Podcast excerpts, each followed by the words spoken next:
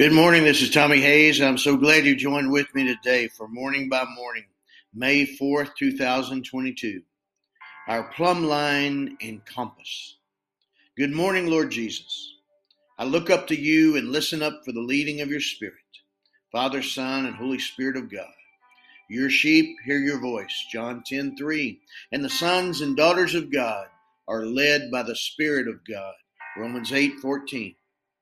As I'm waiting, I hear in my heart, Be faithful to me.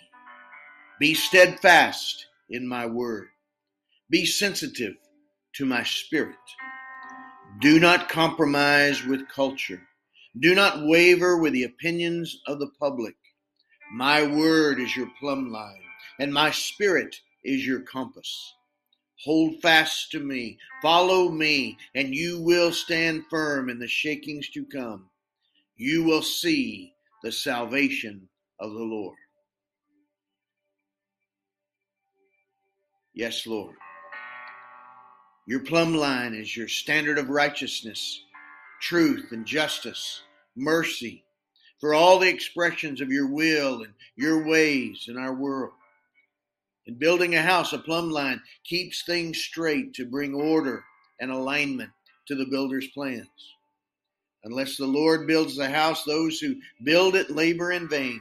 Psalm 127, verse 1. Your compass is your Holy Spirit, guiding us step by step on our journey through a broken and fallen world where we seek to walk in your steps. For to this you have been called, because Christ also suffered for you, leaving you an example, so that you should follow in his steps. 1 Peter 2, verse 21.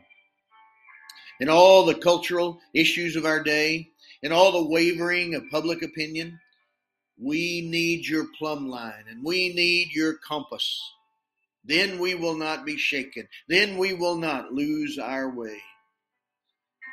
As your word says in Hebrews 12, see that you do not refuse the one who is speaking. For if they did not escape when they refused the one who warned them on earth, how much less will we escape if we reject the one who warns from heaven?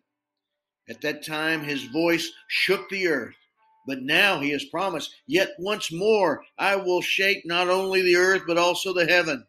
This phrase, yet once more, indicates the removal of what is shaken, that is, created things, so that what cannot be shaken may remain. Therefore, since we are receiving a kingdom that cannot be shaken, let us give thanks by which we offer to God an acceptable worship with reverence and awe. For indeed our God is a consuming fire. Hebrews 12, verses 25 to 29. O Lord, let your kingdom be established in us, the kingdom that cannot be shaken, as we seek to embrace these gifts of your plumb line and your compass to keep us straight and keep us on track to fulfill our destiny in you, according to your plan for the fullness of time. Ephesians 1, verse 10. In Jesus' name I pray. Amen. Father, God, in the name of Jesus, by the Holy Spirit of God, I pray in agreement with this one, joining with me now, Lord, that your kingdom be established in us, that we would not be shaken through whatever goes on in our culture and through the wavering of opinions, God, that we'd be steadfast in you.